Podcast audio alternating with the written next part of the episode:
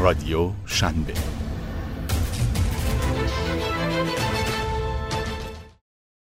تولید 80 هزار پست در طول روز روی وبسایتی به اسم نینی سایت که بیش از 90 درصد کاربراش خانوم هستند به خودی خود جلب توجه می‌کنه. این وبسایت به چه نیازی پاسخ میده که حتی بعد از تجربه دو بار فیلترینگ و حجمه های وسیعی که نسبت به اون صورت گرفت نه تنها کاربراش رو از دست نداد بلکه هر سال به تعداد مخاطبانش اضافه هم میشه. تا جایی که در حال حاضر بیش از 800 هزار نفر به صورت روزانه از این وبسایت بازدید می‌کنن. سلام. اینجا رادیو شنبه است و قرار در این قسمت مصاحبه ای که هفته نامه شنبه با محمد رضا رحمانی مدیر اجرایی نینی سایت در مرداد 98 انجام داده رو با هم مرور کنیم. 14 سال پیش یعنی در سال 1384 خانوم و آقایی با پیشه پزشکی با رصد وبسایت های خارجی و با تجربه پزشکی که خودشون داشتن نینی سایت رو راه اندازی کردن. حدود چهار سال این وبسایت رو اداره کردن اما در ادامه و در سال 88 این وبسایت رو فروختن.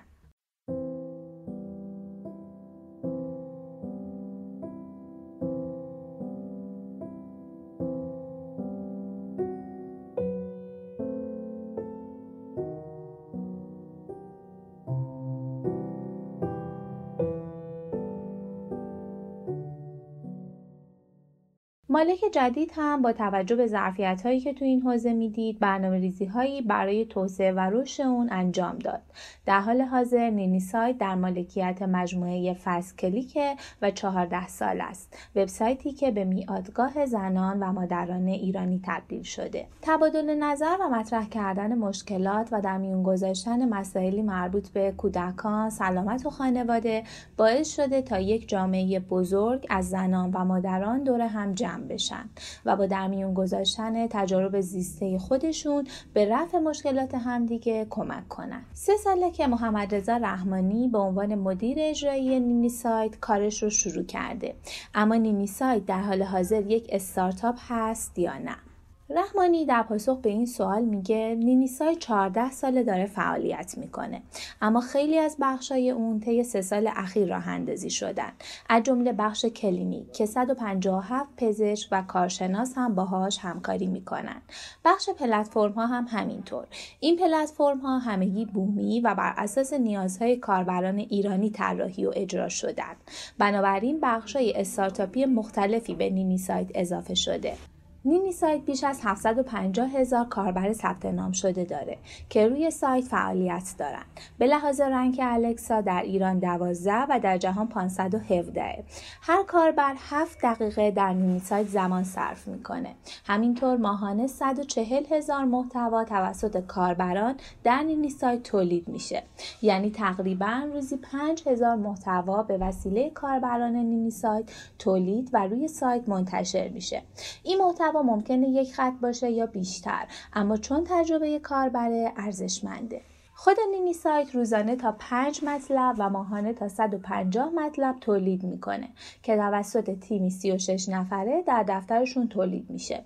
این محتواها با بررسی تالار گفتگوها و بر اساس نیازها، مسائل و سوالاتی که کاربران مطرح می‌کنن تولید میشه. خب حالا بریم ببینیم چرا استارتاپ بزرگی تو حوزه محتوا نداریم. محتوا حوزه پولساز و جذابی نیست یا بنیانگذارا صبر و تحمل ندارن و نمی‌تونن به صورت دراز مدت برای رسیدن به موفقیت تلاش کنند؟ رحمانی میگه علاوه بر اینکه حوزه محتوا دیر بازدهه و هنوز جذابیت های عمیقی برای بنیانگذارا ایجاد نکرده نکته مهم دیگه هم تو این زمینه وجود داره و اون اینه که برای ورود به بازار محتوا و سرمایه گذاری برای راه اندازی استارتاپ تو این حوزه باید به نیچ مارکت ها یا همون بازار خاص توجه داشت. توجه کنید که نینی سایت از بازار بزرگ سلامت، خانواده، تغذیه، سبک زندگی و غیره تنها به حوزه مادر و کودک توجه کرده و همه تمرکزش روی این حوزه است. این مسئله کمک زیادی به رشد کسب و کار می‌کنه. ضمن اینکه محتوای تولید شده توسط نینی سایت دقیقا بر اساس نیاز کاربرانه در واقع روی نینی سایت دو اتفاق رخ میده. یکی مربوط به استفاده کاربران از تجارب همدیگه است و دیگری استفاده کاربرا از محتوای تخصصی مرتبط با همون مشکلی که مطرح کردنه. پس پکیج کاملی از محتوا که گاه محتوای ویدیویی و پادکست هم در اون وجود داره در اختیار کاربر قرار می‌گیره که هم نظرات و تجارب سایر کاربرا رو در بر می‌گیره و هم نظر متخصص، کارشناس و پزشک رو. در این صورت کاربرا از محتوایی که دریافت می‌کنن خیالشون راحته. نینی سایت بخش مهمی از موفقیتش رو مدیون این پکیج کامله.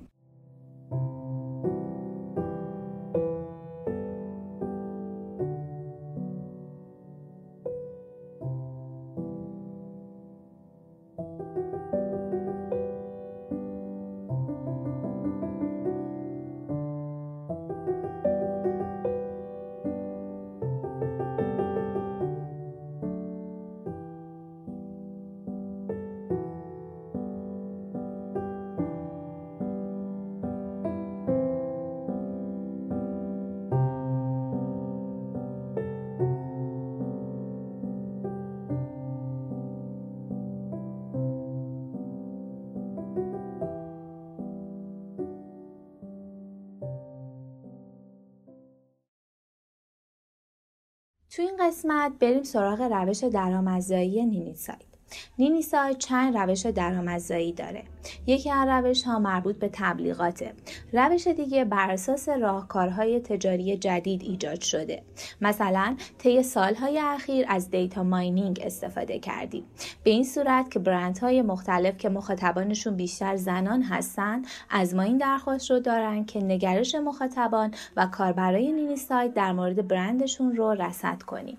با این رصد کردن اونها استفاده از یک محصول، مشکلات اون محصول از نظر کاربران و خیلی چیزهای دیگر رو متوجه میشن. تیم نینی سایت این کار رو با نیروی انسانی و هوش مصنوعی بررسی و رصد می‌کنه و نتیجه رو در اختیار برندها قرار میده. اونها هم بر اساس این داده ها به بررسی محصول و خدماتشون می‌پردازن. روش دیگه از درآمدزایی نینی سایت برمیگرده به برگزاری مسابقاتی که بیشتر در حوزه عکاسیه. برندهای مختلف اسپانسر این مسابقات میشن و هزینه هایی رو بابت اون به نینی سایت پرداخت می‌کنن. این مسابقات حتی می‌تونن با موضوع مورد نظر یک برند باشه. همچنین از سال گذشته تا کنون کارگاه های آموزشی رایگان در حوزه تربیتی و روانشناسی به صورت حضوری برگزار کردیم که کاربرا در این کارگاه ها حضور داشتند. این کارگاه ها هم اسپانسر مالی داشتند اما نیمی سایت بابت این کارگاه ها از کاربرا هزینه دریافت نکرده. در کنار برگزاری آفلاین کارگاه ها این جلسات به صورت پخش زنده و انتشار ویدیو در نینی سایت هم قرار گرفته. این بحث به عدالت آموزشی هم کمک می‌کنه چون افراد زیادی در شهرهای مختلف ایران به چنین آموزش هایی دسترسی ندارند. همین موارد و حضور چند صد هزار نفری کاربرا روی نینی سایت باعث شده که جذابیت های زیادی برای برندها ایجاد بشه. رحمانی در مورد حجم بازاری که نینی سایت در اون قرار داره میگه مثلا در ایران در سال 97 تقریبا هر روز بیش از چهار هزار نفر متولد شدن. به طور کلی حوزه مادر و کودک حوزه بزرگیه. البته آماری هم وجود داره که نشون میده سالانه بیش از یک میلیون و سیصد هزار تولد در ایران رخ میده. این نوزادان اغلب تا سن دوازده سالگی و حتی بیشتر نیازهایی دارن که می‌تونه مورد توجه بچه هایی باشه که می‌خوان بر اساس نیازها کسب و کاری راه اندازی کنن.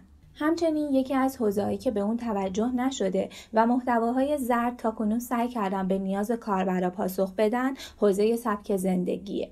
هیچ کسب و کاری در این زمینه به صورت تخصصی کار نکرده. در نینی سایت به سبک زندگی پرداخته شده اما در اونجا هم بیشتر سمت و سوی مادر و کودک مورد توجه است. در حالی که سبک زندگی شاخه های گسترده ای داره که می‌تونه هر کدوم موضوع راه اندازی یک استارتاپ باشه. زمینه های دیگه ای که می‌تونن مورد توجه علاقه علاقمندا به راه اندازی کسب و کار قرار بگیرن موضوعاتی مثل موفقیت. تو این زمینه وبسایت های وجود داره اما هنوز هم جای کار بسیاری خالی مونده. در نهایت اینکه هر نوع راه اندازی کسب و کار مبتنی بر تولید محتوا باید بر اساس نیازهای کاربرا باشه. اگه به نیاز کاربر پاسخی ندید کاربر لزومی نمی‌بینه که توی سایت شما حضور داشته باشه و وقت بگذرونه.